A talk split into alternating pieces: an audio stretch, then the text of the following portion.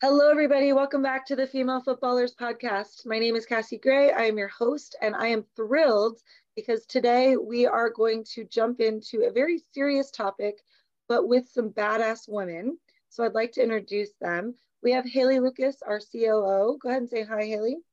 Hi there. Um, I've been on episodes before, so you guys know me.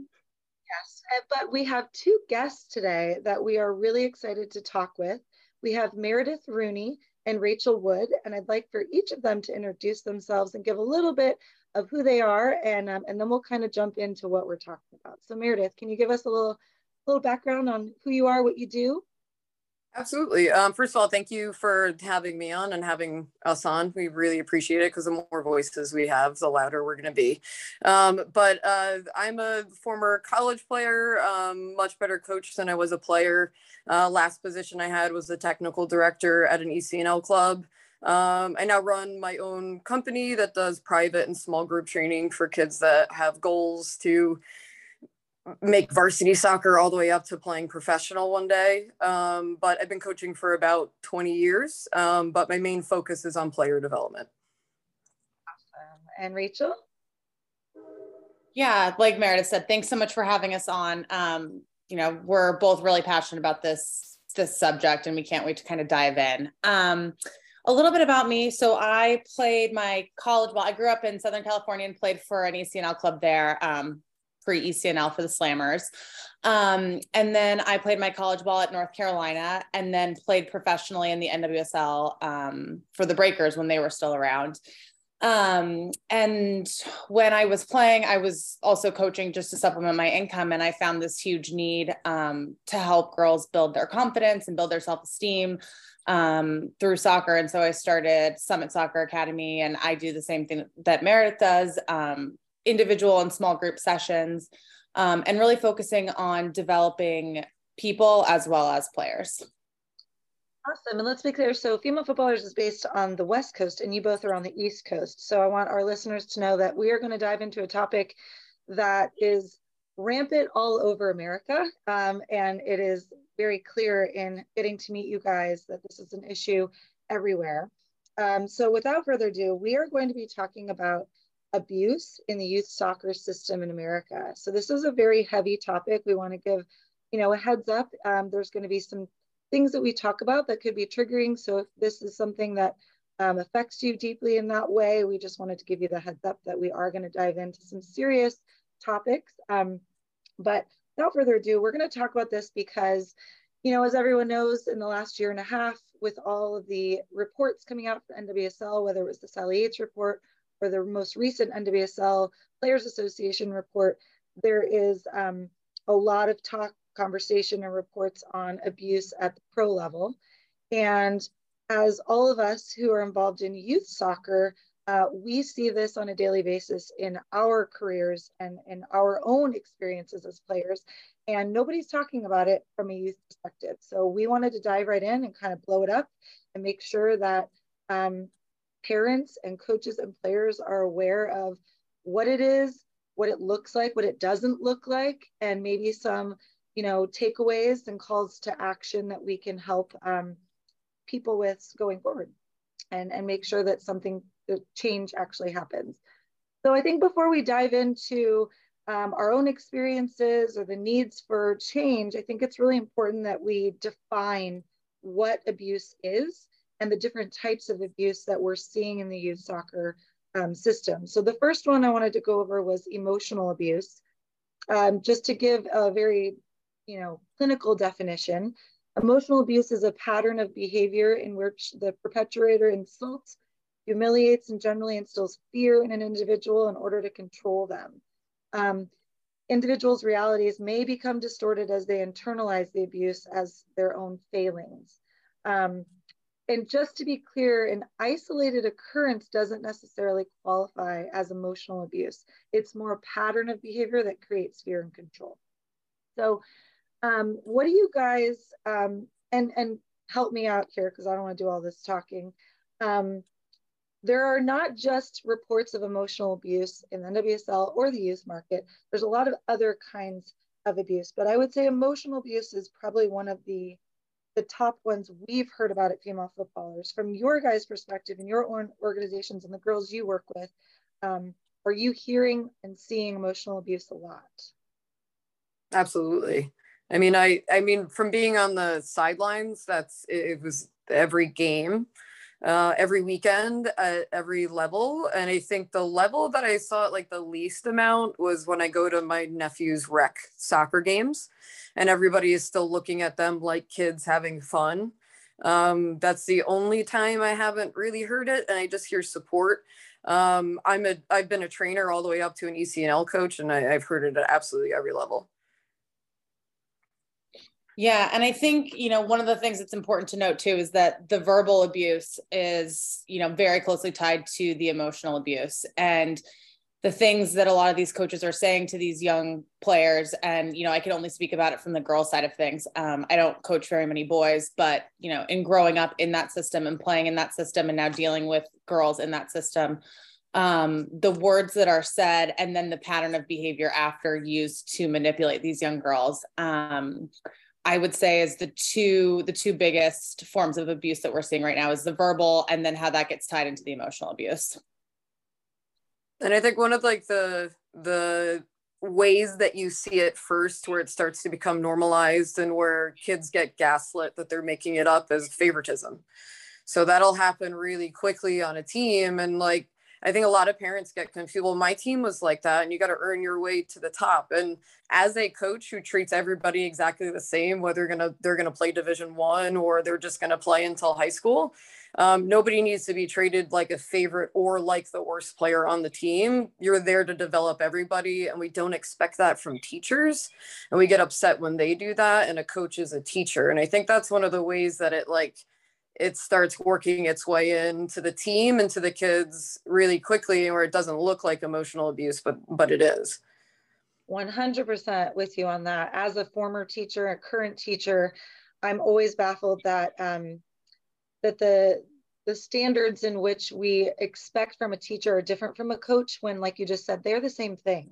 That you know they do the same thing every day and so I, I, couldn't agree more. And I think, like you said, Rachel, it's important to kind of define that verbal abuse is actually part of emotional abuse. It can also be known as verbal aggression, verbal attack, verbal violence, verbal assault.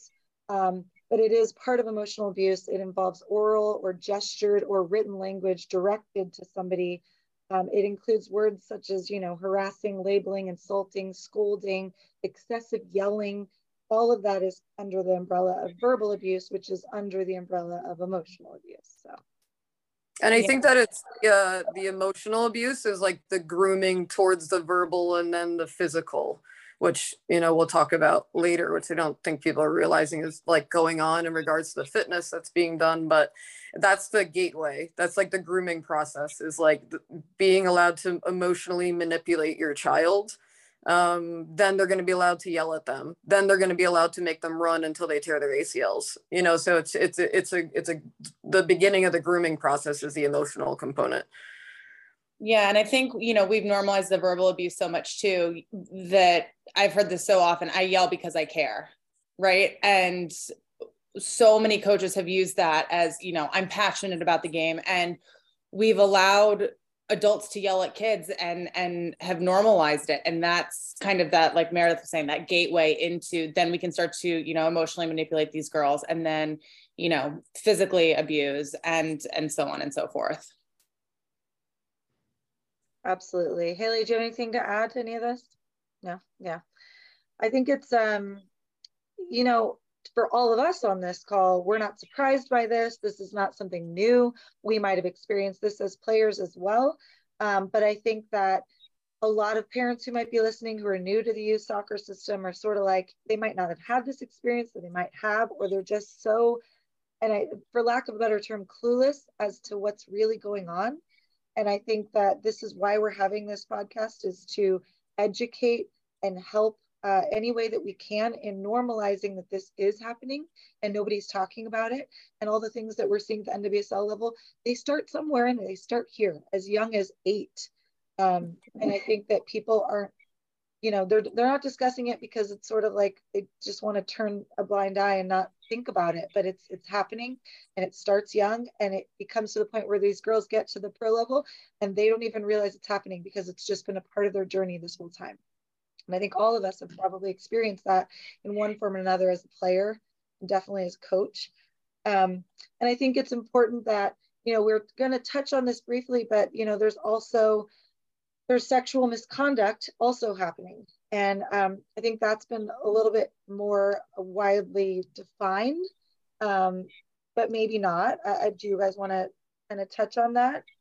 Well, yeah, I mean, again, the process again starts with that emotional manipulation, and I think everyone always thinks of it as like the the uh the scapegoat side of it is being like the one being verbally abused but it's like you don't want to be the golden child on the team either. If your coach is giving you special or extra attention that is an absolute red flag. I mean i have kids i am very lucky that are like rachel and you know have played at youth national team levels or maybe playing pro now but like i don't treat them any differently than a kid i have that's like just trying to make the a team in their town I don't there's no difference in in the way those kids should be treated. So with the the the sexual side of it is still there. I mean, Rachel and I did a podcast a year ago about a guy who had like hundreds of thousands of Instagram followers and his Instagram had not be had not been taken down, even though he had been caught with a 13 year old, you know, so it's like it's still there. And from our generation, we talked about it was, you know, coaches were always trying to date players all the time.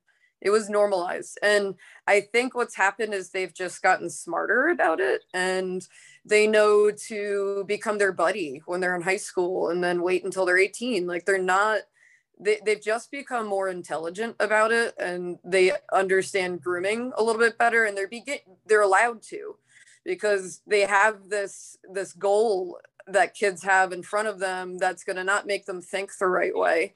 And if you don't have the right support of your parents like next to you like i was really glad my mom knew something was up with a high school trainer i had immediately. She was like she started coming to all my sessions and she never did that before.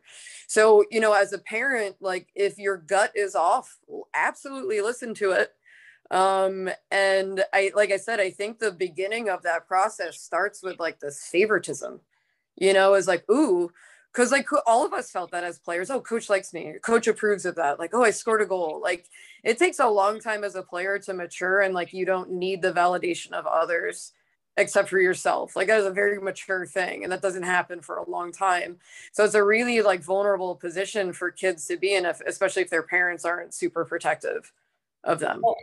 And i think you know meredith like you were saying how coaches and administrators have gotten smarter I think also the technology piece has made it a lot easier and more accessible for adults to get in touch or to be in close contact with kids. Like, even when you think about it, texting is a very intimate thing, right? Like, an adult coach can choose to text a child at 9 or 9 30 at night and instantly you know he's in her bedroom and they're having a conversation like there there need to be sort of clear boundaries set up. You know I, it always still kind of creeps me out when i see male coaches you know welcoming their kids to practice with a hug. And it's that's how it starts. It's you know it's a hug. It's something more than you know more than a wave.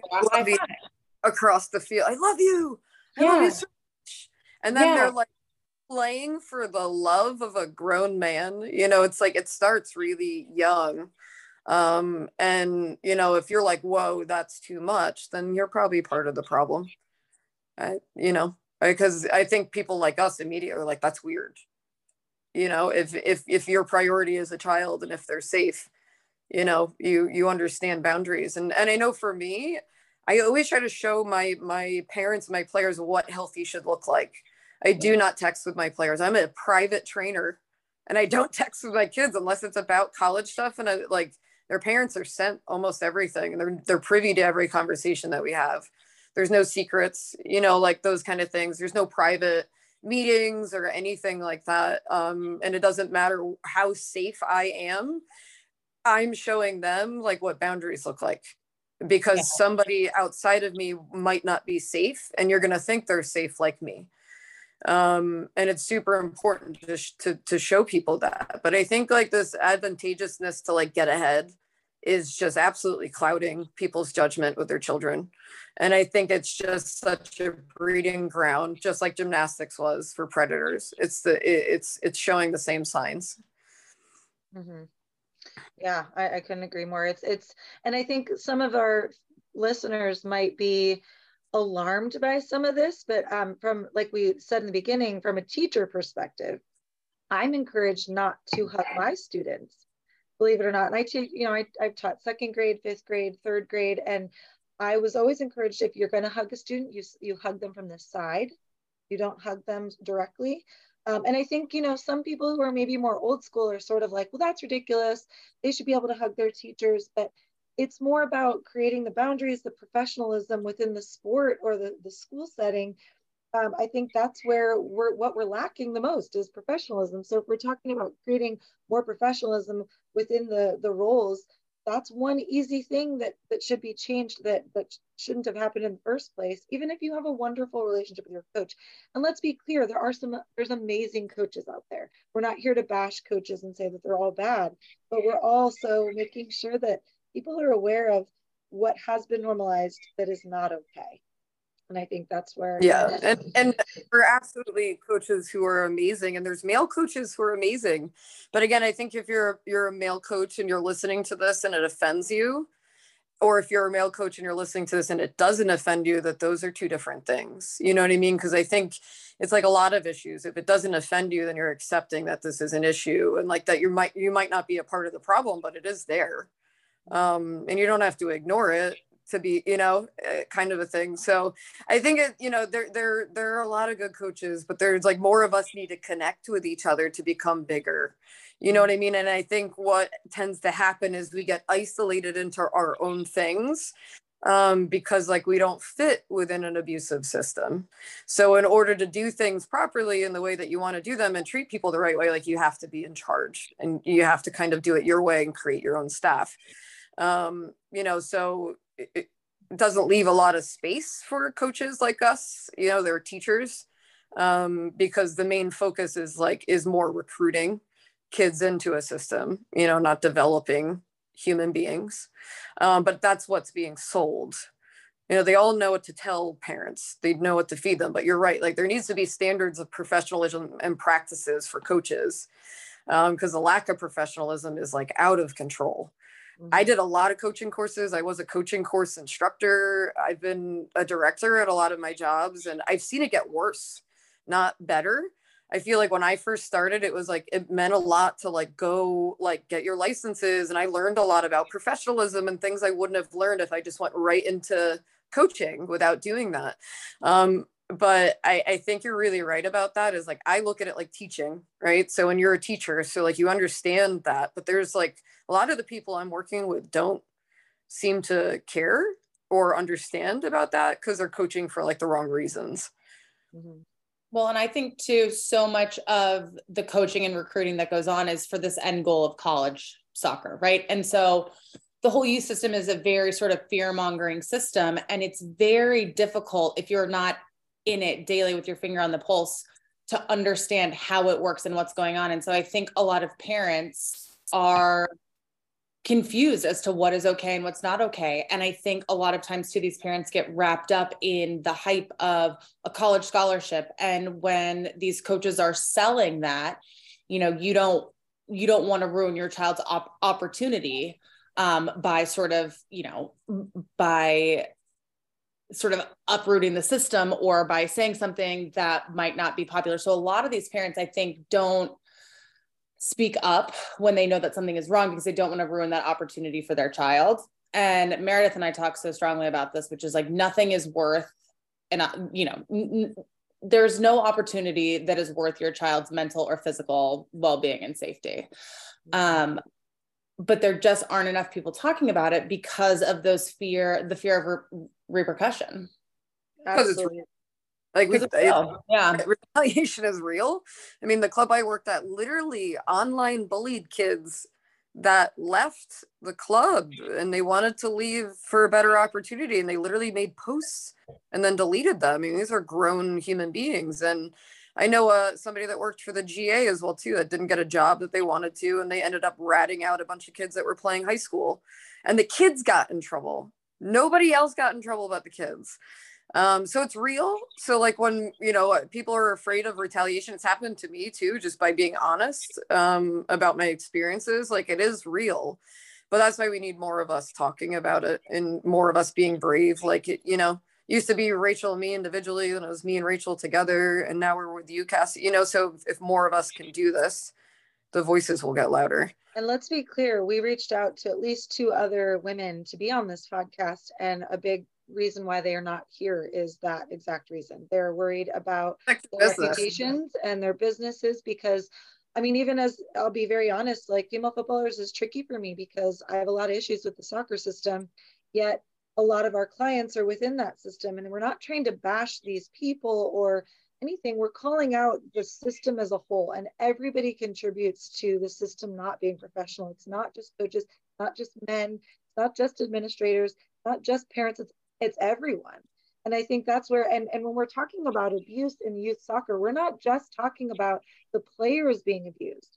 We're also mm-hmm. talking about the coaches being abused the administrators being abused the parents being abused abuse is happening yeah. to everybody. Like yeah. every, it's financial all over the. I mean, as a, I mean, the amount of times I just was full, not paid for working.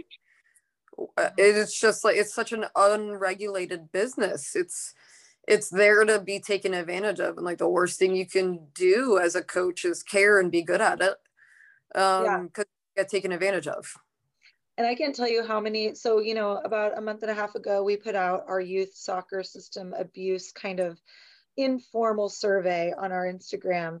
And we had a lot of people respond. And I can't tell you how many people in the comments, I didn't share the comments, and I'm still not going to just out of uh, respect for these people's privacy. But I had a lot of people respond with um, they left, they, they stopped coaching, they stopped playing. The parents pulled their kids from the sport because of all of this stuff, because it wasn't worth the mental health, it wasn't worth all of it. Um, and it was just traumatizing, you know, and, and it was like they can't, they can't be a part of it. And it's, and so when we're talking about this, I want to make sure people are understanding like, we're not calling out individual clubs. We could. I mean, I got a lot of inf- information from that survey of certain clubs, specific clubs with multiple people re- reporting stuff. Um, and, you know, it, it's but it's everywhere. And and like i said the two women that didn't want to join today are from a totally different part of the country uh, where it's happening as well. And so that retribution and, and retaliation is very real. And i think that's um that's a scary part of it because as a coach your reputation is everything.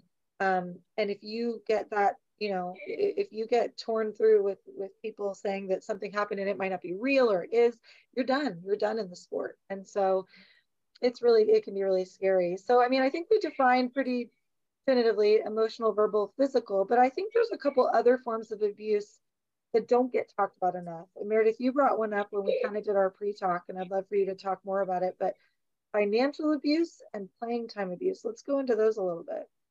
So financial abuse that's a lot of layers to that too because like as a coach i was financially abused. As a parent you were financially abused and then most of the clubs are financially abusing the system because they're taking advantage of a nonprofit and making millions of dollars a year.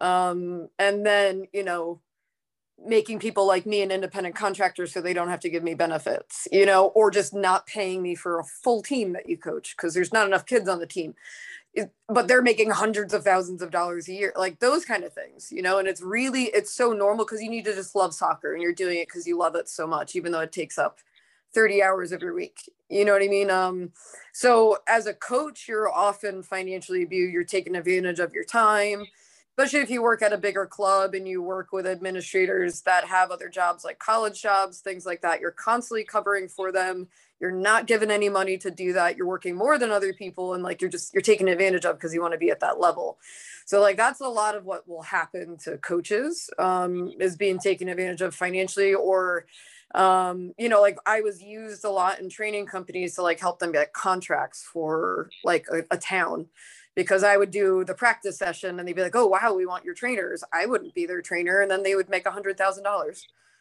you know, and, and put a bunch of low level trainers that they pay $30 an hour. Um, and then with the parents, you know, like if you, we would have this open house about how much you're going to pay. We would go over what all that's going to be. And it looks like $2,500. It was like 2750 or something. It's $10,000 at the end of the year.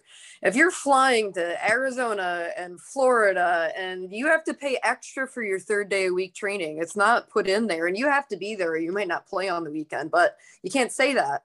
Um, and you, you know like they're they're taking advantage of parents and they're like a bank account. So every time they need to make more money they create a new program. Or every time they need more money like they would make me say like i couldn't play kids because their parents haven't paid yet. You know things like that. Or or covid they uh they told every kid in the club that i used to work for that they would be kicked out of the club if they didn't pay for the following year. And nobody did anything. Like i don't I don't understand. Like there's there's emails, there's proof. Um, but that's you know like I think I'm always I'm big on that is get proof, right? You have a paper trail. Um, people need to start taking track of that and they need to start calling the IRS and auditing and forensically auditing these clubs that have been taking advantage of you. Like if you're wondering why your kid isn't getting better, it's because they're taking advantage of a nonprofit or they're embezzling money or it's it's unfortunately it's become like a racket to own a youth club of any sport. It's like not just soccer but it's like you know it got figured out in the 90s what you could do with soccer in the big city areas which where a lot of us are from. And it's like you know maybe it's become competitive in these areas but it's a business. It has nothing to do with your child becoming a better person and a player. And it shows in like the the way they're treated or like and the flatness the way our men play. Like it's just there's no passion in it because it's about making money you know? So um financial i just don't understand it. We i think we talked about it. I work the parents that i talk to like run businesses. They have companies. You could just ask one question and you know something's wrong at the club. But i think like what rachel said is like they don't want to ask the questions but the way I am is I want to know where my money's going. And if I'm paying for you to make my daughter better at soccer, she better get better. well, and and can I help you just you know talking about the system and the and the clubs and everything like that? I think we don't have a good system right now for high level clubs in general because it's you know the ECNL or the GA and especially with how the ECNL clubs work you can only have a certain number of ECNL clubs in a certain region and you know one or two people are in charge of allowing clubs to come in or not. And so obviously you know these owners of these big ecnl clubs don't want to allow other clubs to pop up. right because they'd rather monopolize on that. And so what ends up happening is there now aren't enough there now aren't enough options for these kids to go and play. And so that's why the parents then don't want to start a conversation and stir up anything because they know that if their kid is remotely talented and good at soccer, they don't have another place to play. Um, and I think that that's another thing that's just wrong with the system is, you know, how the selection process happens with these higher level clubs. Um, like up here in Massachusetts, we only have two ECNL clubs, and that's it. And there are so many players who want to play and who can play at that highest level. Um, but you know, but the coaching and and the abuse is is there and they don't have anywhere else to play. And it's, I don't know, it just, it shocks we have ECNL clubs and one of those clubs has three ECNL teams. Hmm. So, you know, we have three G or two GA, you know, it's like, you're you're it's monopoly you know it's a monopoly it's not about being competitive anymore yeah about feeding yourself and making money and taking advantage of your nonprofit and mm-hmm. using other people as your bank account and you know, and then they use emotional manipulation to get there, to get money out of you. Well, I think that's where it frustrates up. me. That, that yeah. I think like I have so many parents as a parent with two kids who are playing competitive soccer, like you mentioned, it, it ends up being 10 grand at the end of the year for sure, because it's it's 1500 a season. There's two seasons, there's camps that they're expected to be at and clinics that they're offered. And I think that's one thing as a parent, if you're listening, um, just because the camper clinic is offered or the shooting clinic on a Friday night is offered or whatever it might be, please know that all of this is the way the clubs are making this kind of money. And if your child is the one who wants to do these things, by all means do it. But if you are feeling the keeping up with the Joneses pressure to put your kids in them because you think that that is really the route to their development, just know that that's the money making side of this where you're being abused financially. And it's not always about the development of your kid. But like I've told a lot of parents, if your kid is the one driving the, the and the interest in doing these extras, then I think you listen to the kid because it's coming from them. But if you're pushing them to do it because you feel the pressure that they're going to fall behind, that's literally just you being duped by the club to think they need it and and they really don't. And so I think it's it's the financial abuse is really hard because parents you actually hold the key a lot to changing that part of the system and, and putting your foot down and money yeah and saying like i don't want to pay this is ridiculous but that feeling of missing out, the FOMO, the the college scholarship is what is driving a lot of this. And from all of us on this call, we've been in those places. Like college scholarship, sure, it was great to get a scholarship and play at a great school. I'm not going to lie and say it wasn't.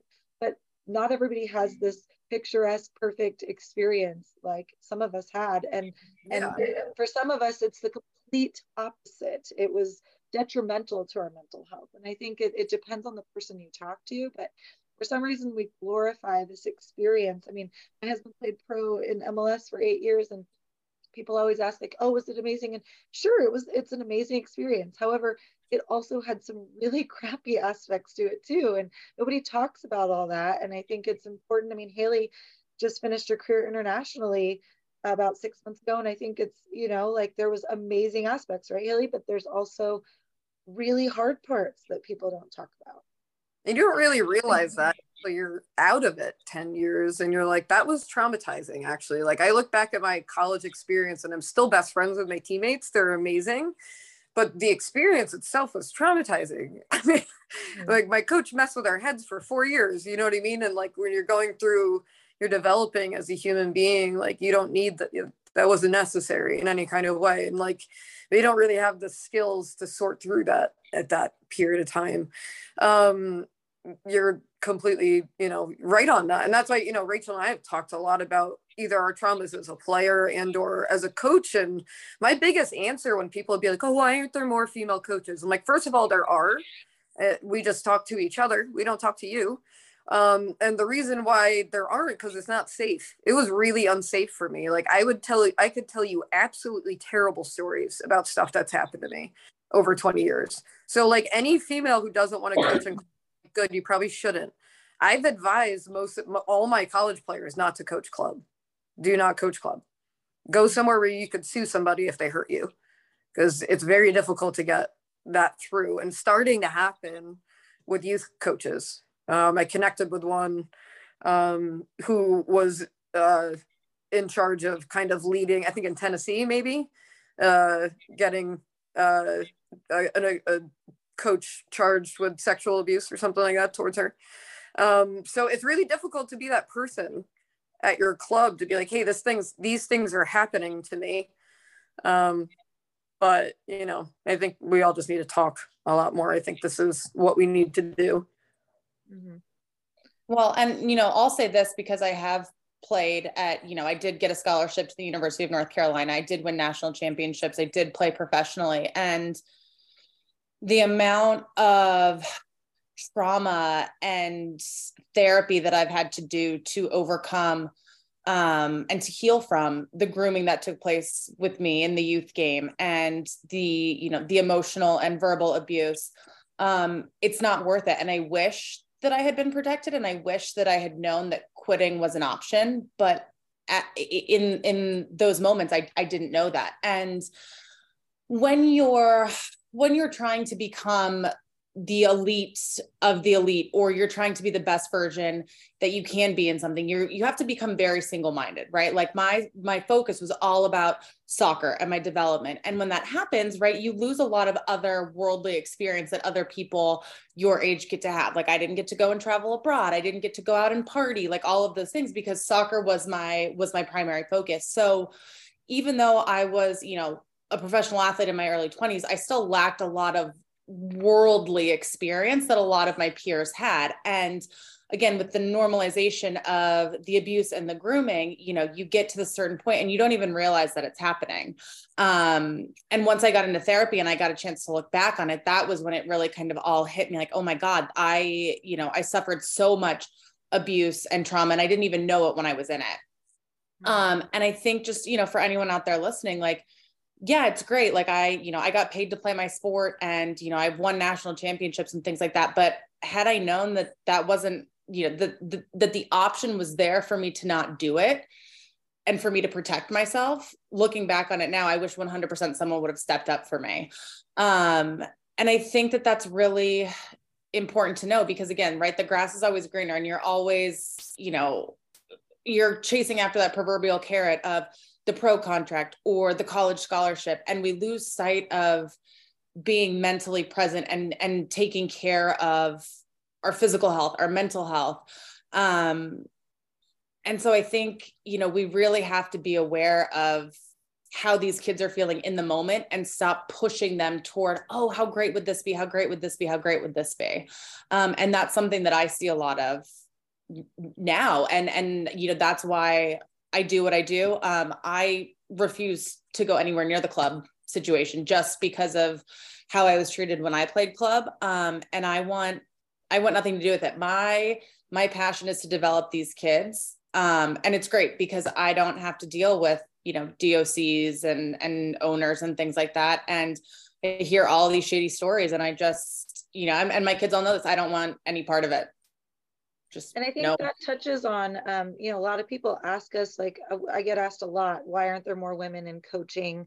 Why aren't we representing? Um, why aren't they going into it? And I think this is a a large reason why. And people have asked me recently, why are you talking so much about abuse? You're supposed to be talking about mental skills. And I'm like, well, they go hand in hand. Like as women, we already have so much we're dealing with on the mental side. And then you add in these extra levels of and layers of abuse that shouldn't be coming from the actual place where they're supposed to be thriving and working on and building such wonderful skills. It has to be talked about, and it's uh, it's awkward to have to talk about it because they might affect our business, but I'm not doing this to make money. And I think that's where I think all of us on this call are, are actually in this to be like this conversation is is meant to be helpful to show that there's a lot of, of junk that we're dealing with and it needs to come to the forefront so we can fix it. And I want to get into that in a minute so that we start to talk about how we can make changes going forward. Haley, did you want to add? I know I like talked about your experience and I. No, yeah, totally. Kind of echoing echoing everything that you guys have said, but I think like the pressure we put on young women not only to like forge this path for themselves, but also we're hoping that they can cope with this and kind of go through all of it um, and make it out the other side. And I'm thinking kind of about like Rachel said and like wishing she could step away I also think about we shouldn't be saying like, oh, it's okay. Like, it, I think it's important to say, yes, you can quit, but why are we putting that decision on girls when they have those goals to play professionally? And what's stopping them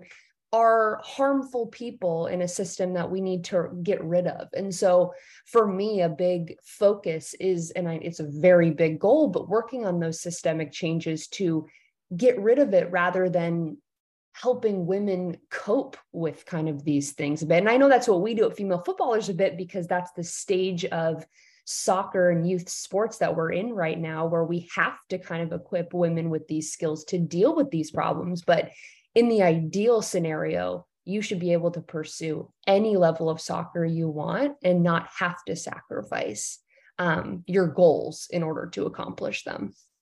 Well, and Haley, that's a that's a great point and such a big thing that I struggle with because I do, you know, uh, I do mental performance um, sessions with my players, and often I find myself coming off the call being like, "Why am I teaching a child how to deal with an adult's poor behavior instead of holding the adult accountable?"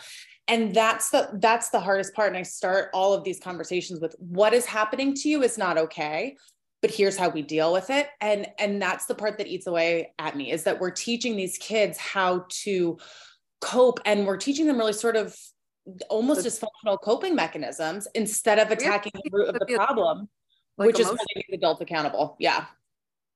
And, and it's like you know it's so unfair to them. I, I always say something really similar. I'm like this is a really adult lesson you have to learn and that's unfair to you mm-hmm. you know it's like you you have to preface everything like that because you're teaching them something they shouldn't really have to learn at 11 or 12 is how to deal with an immature adult um, who's in their way that's all they are you know um, and drastically affects the you know i have a i have a lot of girls that want to quit I don't blame them. I've had probably seven college girls transfer in the last like three years. It's just, it's it's really difficult over time. You know, it's like I don't want them to have to quit either, but I get it.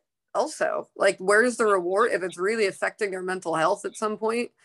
You know, you, you do they do have to set that own boundary for them, and it's unfair for them to have to do that. But that's why we have to change every. We have to hold the adults accountable instead of constantly having to teach children how to deal with us.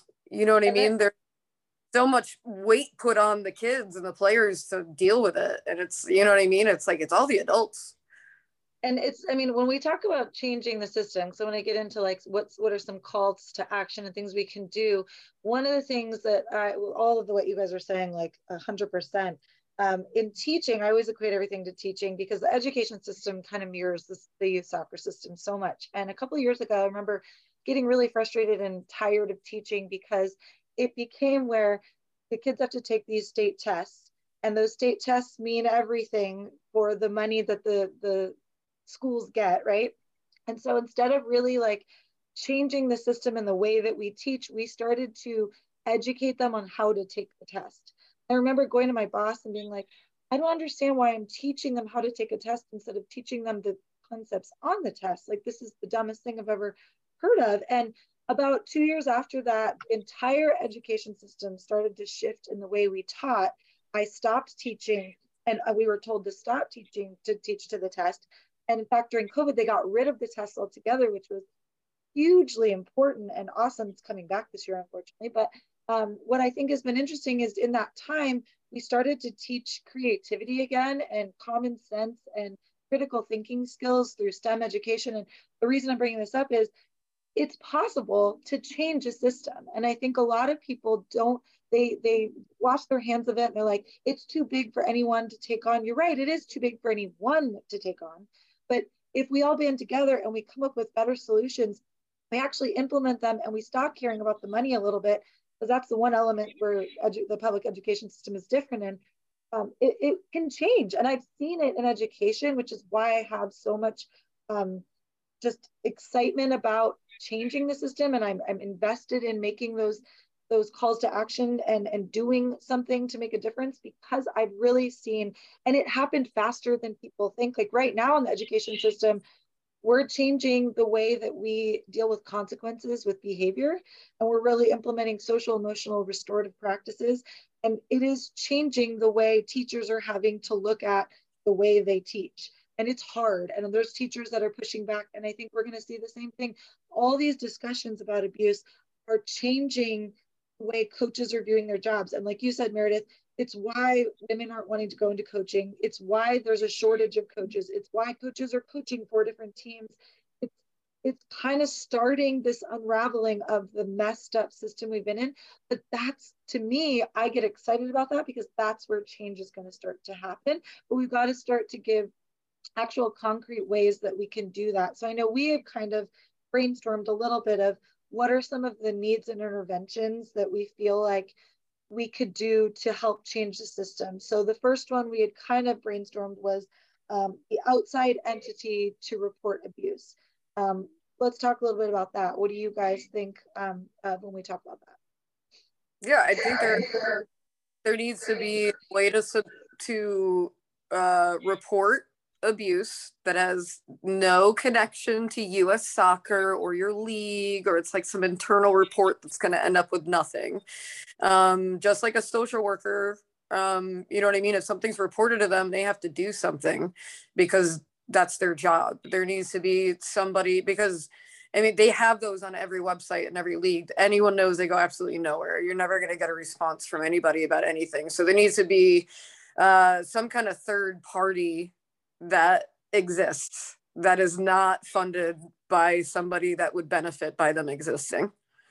Mm-hmm. Well, and I think it needs to be twofold. I think we need, you know, that outside reporting system, but then we also need an outside education system as well to come in and retrain and to educate these coaches because I think a lot of what happens too is that you know this is how these coaches were coached and you know the cycle continues to perpetuate itself and they don't fully understand the the far reaching consequences of their words and their actions and how this affects um, the players that they coach. I think especially when males are coaching females um, there needs to be so much more education. And even when you look at the the licensing and things like that for soccer it all talks about the x's and the o's and the tactics of it but it never talks about how to interact or how to properly teach um, these players and i think yes we need to have a reporting system but two we also need to have more education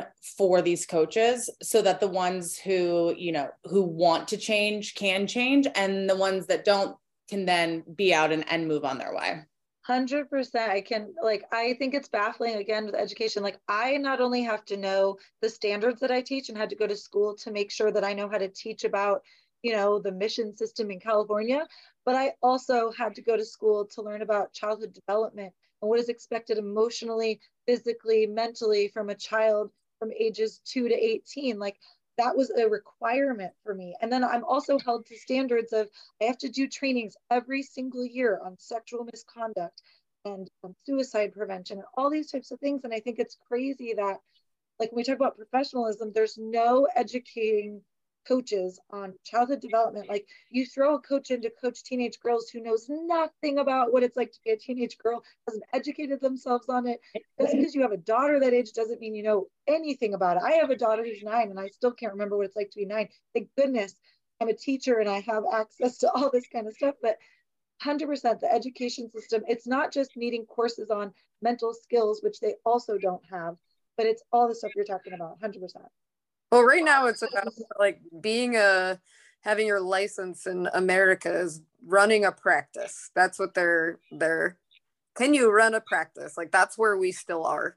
They are so far ahead in Europe. We are so far behind. Like we're still evaluating can you run a practice? You know what I mean? So over there, I mean, I was so lucky to have coaching education um, through the ECNL, actually, if you stayed for the coaching courses, which I did, and like 30 other coaches did out of 300, um, they were pretty good. And one of the guys um, talked a lot about like that that we're performers and it's exhausting and it can be difficult to do. And it was like extremely informative about like how to prepare to perform as a coach so you can like be your best. And like I said, there are about like 30 people there who are interested in it. And this guy was from Man City you know what I mean? It, it it's just it there the education is the key to it, and then we have to weed people out through it. I think just like in any other school, and it's too easy to pass our courses. They're based off of writing a practice um, and doing things the way they want you to. That's about it. It has nothing to do with being an effective coach, which well, has you don't do- even need licensing, right? Yeah. I mean, there's no like I you know, I, well, I think I got a license and that's it. Like, and people hire me, and you know, L didn't require it. Yeah. There, there was no requirement. There might be now, but there was no requirement for at least ten years of even having a license to coach. Yeah. yeah, it's it's baffling that the and when we talk about professionalism in the sport, it's it's that kind of stuff. So some things I think that um, you know it's it's hard to change an entire system. We know it's not going to happen overnight. We're being realistic, which is why we started female footballers because we knew we couldn't change the system. We had to empower the girls. But when we're talking about small things that could be changed, parents, if you're listening, you hold the key to a lot of this. Um, you need to ask more questions. You need to ask where your money goes you need to ask what trainings your coach has been in. You need to ask not just what the licensing they have, because all they're going to tell you is A, B, C, D, whatever. You don't know what that means. So ask in your licensing, did you learn about my 10 year old daughter's age and what a 10 year old girl is going through? And if they say no, go to the board and be like, do we offer any um, ability for our coaches to learn about the development emotionally about the children that they're coaching? Like, how are we supporting them? And is my money going to that? Because that's where your money should be going. If they continue to just buy mechanisms to create or to collect more data on children, we don't need to know how fast 10 year olds are. Honestly, we need, yeah, exactly. And it's like, we really need to be giving our money to these areas that are going to help your child in those other yeah. ways that we like emotional have. development like how yeah. hard the last two years been for everybody and like every adult was allowed to be like the last two years were hard but my kid needs to get over it like what we're not going to even know what the pandemic did to kids for like 10 more years so like there's been a lack of patience towards them um, but you're totally right like the way i look at it is like you are contracting the club to develop your kid and to help get them to where you want them to go. If you were contracting someone to fix your bathroom, wouldn't you do a lot of research on if they know if they're doing a good job or not? Wouldn't there be a lot to like find out about them? You know what I mean? In regards to what they've done before. Why don't you put the same kind of energy into the person who's going to be in charge of your child's development? Mm-hmm. And if that person is unsavory and y- you don't feel good, pull your kid off the team. Who cares? I'm, re- you know, like I don't believe in quitting, but I also don't believe in your kid putting up with abuse for no reason. Um, because you're paying, you're contracting for your kid to get developed. And that's why people come to people like me and Rachel, because you are going to get that. You're actually going to get what you paid for. You're going to get somebody who cares about your kid, just like you guys, and somebody who says what they do and who's there to help. Um, and there's a lot of relief in that. And we're always all going to have uh, you know, companies because we actually care about kids. So like changing the whole system, you're totally right. It starts with education. So waking the parents up, they hold the biggest key because it's their money. You stop spending money and or you embarrass a company, you would make a change. So if you say nothing and you do nothing, then you allow things to continue to happen, even though think, maybe you've helped your kid, you know? And I think the, um, if you're a coach listening, it's also like don't just go to the club that has the best reputation to coach for them or the co- the club that makes the most money. If you're truly in coaching because you want to develop and make a difference with children obviously we know you need to make a living and all that i get that. But like i didn't get into teaching for the money. I mean i did this because i wanted to make a difference with kids and i don't do female footballers to make the money. But i'll be honest with you you need to vet that club too. Don't go to the club that's the biggest who's you know going to pay you the most go to the club with the best reputation who has a doc that you respect. You know go to a club or if you're a parent you want to join the board. Don't join the board because you think it's going to make your kid go on the a team and you're going to get all the perks from it. Join the board because you want to make a difference in getting you know better education for the coaches to make it more professional. That will benefit your kid in the long run much more than getting them on the a team you know, don't lose sight of the overall reason you put your kid in the sport in the first place, which is to learn about themselves, to become whole player and whole people. I mean, there's look at the bigger picture and stop getting sucked into the the FOMO and the Joneses and all the crap that doesn't matter, you know. I also like I my clients how to play the system. So like turn it. All right. If it's playing you, let's let's learn how to play it as well.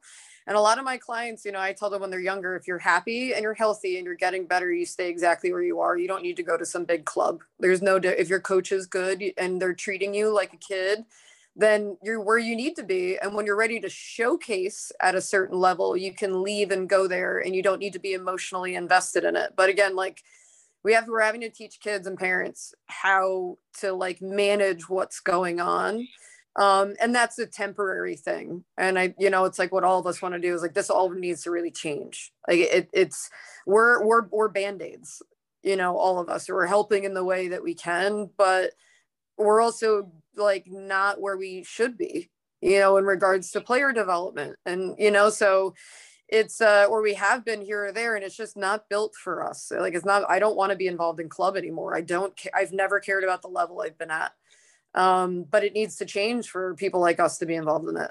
Um, so I think talking like this helps. Call to actions, talk, paper trails, emails.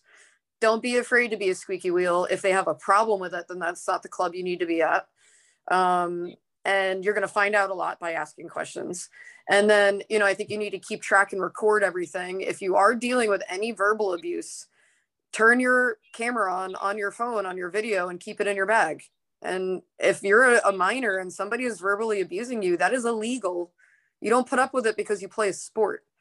Um, and if you're worried about it being misconstrued, I'm not worried about that ever happening to me. So I don't understand that train of thought personally. And I think too, one thing for the parents listening that's really important to remember is that what happens, you know, this kind of abuse and things like that that happen in soccer, it doesn't stay in soccer. You're teaching your daughter how she is allowed to be treated.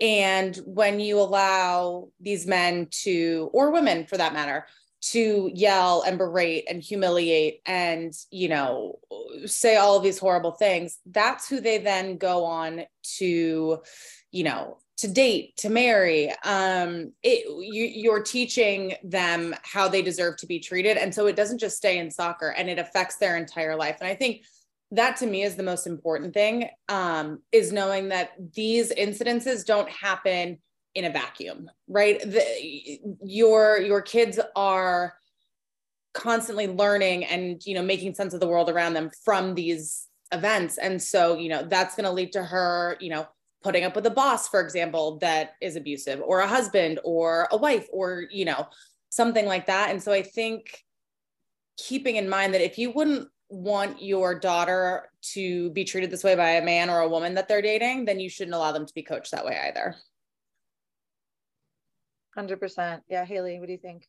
I was just going to say, kind of going off of all that, we see how malleable young kids are based on all the things we've been talking about. And so we talk about education, all these things we want to kind of implement and change. But if you're an individual who thinks that is too big, every action you make as an individual coach or as an individual trainer or a parent, you can be modeling and kind of shifting that culture for the next generation of players. Maybe in the worst case, the coaches we have now are never going to get better and we can't change them.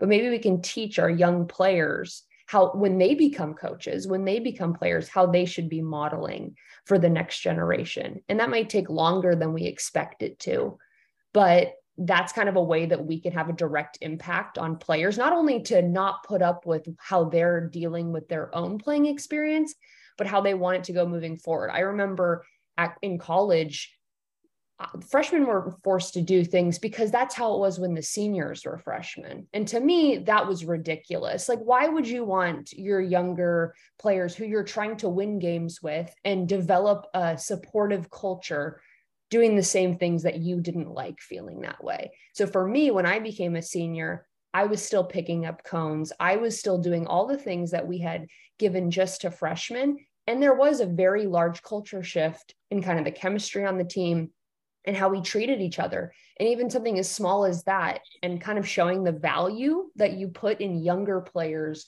um, can really make a difference. So I think whether or not there's going to be large systemic change in a short period of time, that's unclear, but we can make little steps to help players moving forward.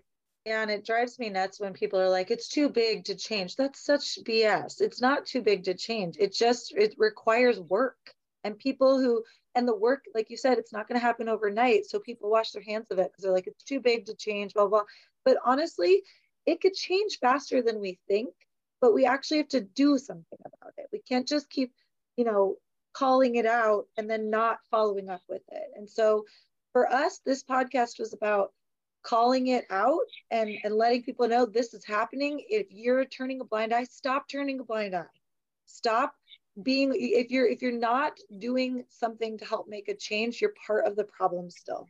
And we need you to start being a part of the solution. And there are many ways to do that. Like we've mentioned like meredith said like start recording everything.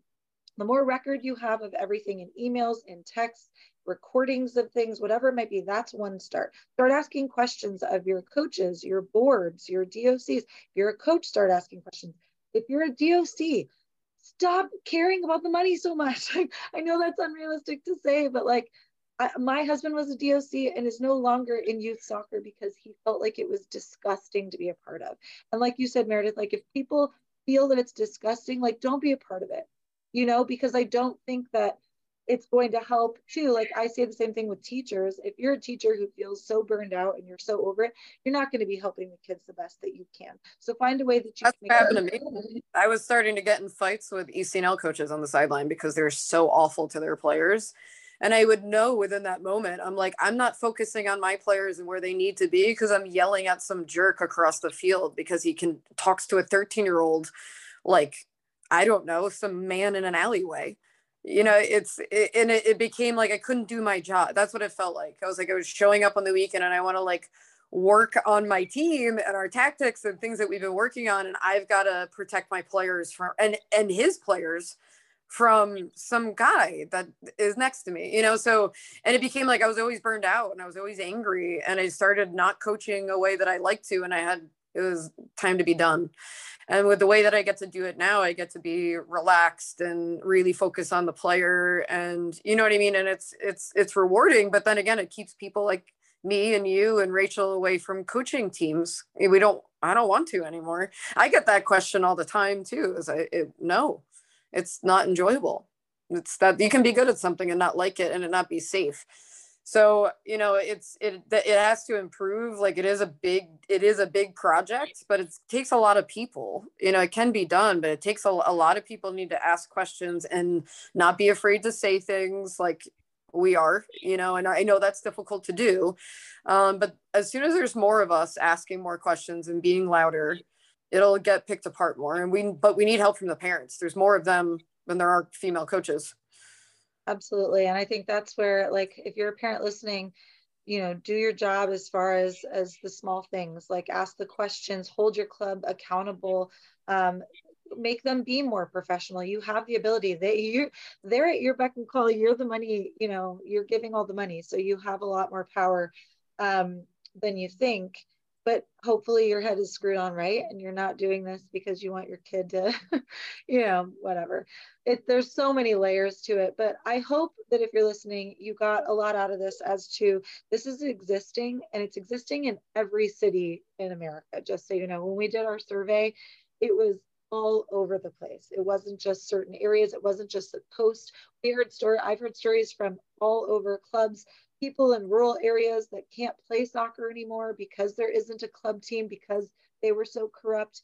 There are multiple with female and male coaches that have felt abused by the DOCs, the admins, the parents. I've heard from multiple parents. I, I think our survey had the most uh, parents who responded on behalf of their daughters. Um, the most that we heard about was emotional and verbal abuse, ages 10 to 18 it, but again, it's happening everywhere. And all the comments that we um, pulled together have the same words that we've used in this podcast gaslighting, berating, um, you know, verbal emotional abuse, all the all the words that go along with all of that. And it's it's just very real. And we hope that you stop turning your head and thinking that it doesn't exist or that you can't make a difference. And we start trying. We start trying the smallest ways because if we've seen anything the last five to seven years in our country is, you know, when people come together, whether it was um, groups that held racial issues accountable, if it's groups that held um, sexual abuse and the Me Too movement, it's when people band together and they actually talk about it on a larger scale, change does happen. People are held accountable. And I think that um, we can make those differences, but we got to start somewhere. And it's great that the NWSL is is starting these talks and that people are paying attention, but we need to start doing it in the youth side. So I hope that if you're listening that uh, you join together, please reach out to us at Female Footballers, to Meredith at Rooney Performance uh, or Rooney Player Development, right? Um, mm-hmm. Rachel at Summit Soccer Academy. All of us are doing the work. We're trying our hardest. We need more of you, if you're listening, to join us and have these conversations and come up with different programs. Um, but please, you know, do the best you can to make the difference in your community. Any last things you guys want to say?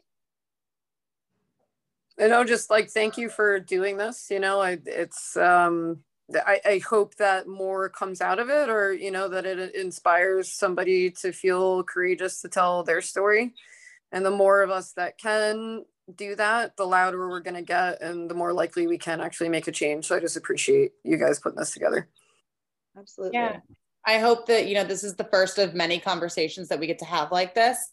Um, and I'm just, you know, inspired and grateful to be a part of it and to be on it. And, and I look forward to kind of making, starting to make that change. Absolutely. Well, we thank you all for listening, and um, we will definitely have you guys on again. I think we're going to have to make this like a, a quarterly thing because there's so many layers to this we didn't even get to mm-hmm. that we could talk in depth about. So, uh, but thank you both for being on. Thank you, Haley. Um, and keep listening. We have a lot of fun interviews and things coming up in our podcast. So we hope that you keep coming back every week, share it, and um, make it bigger. So thank you so much. Thank you, guys. Thanks.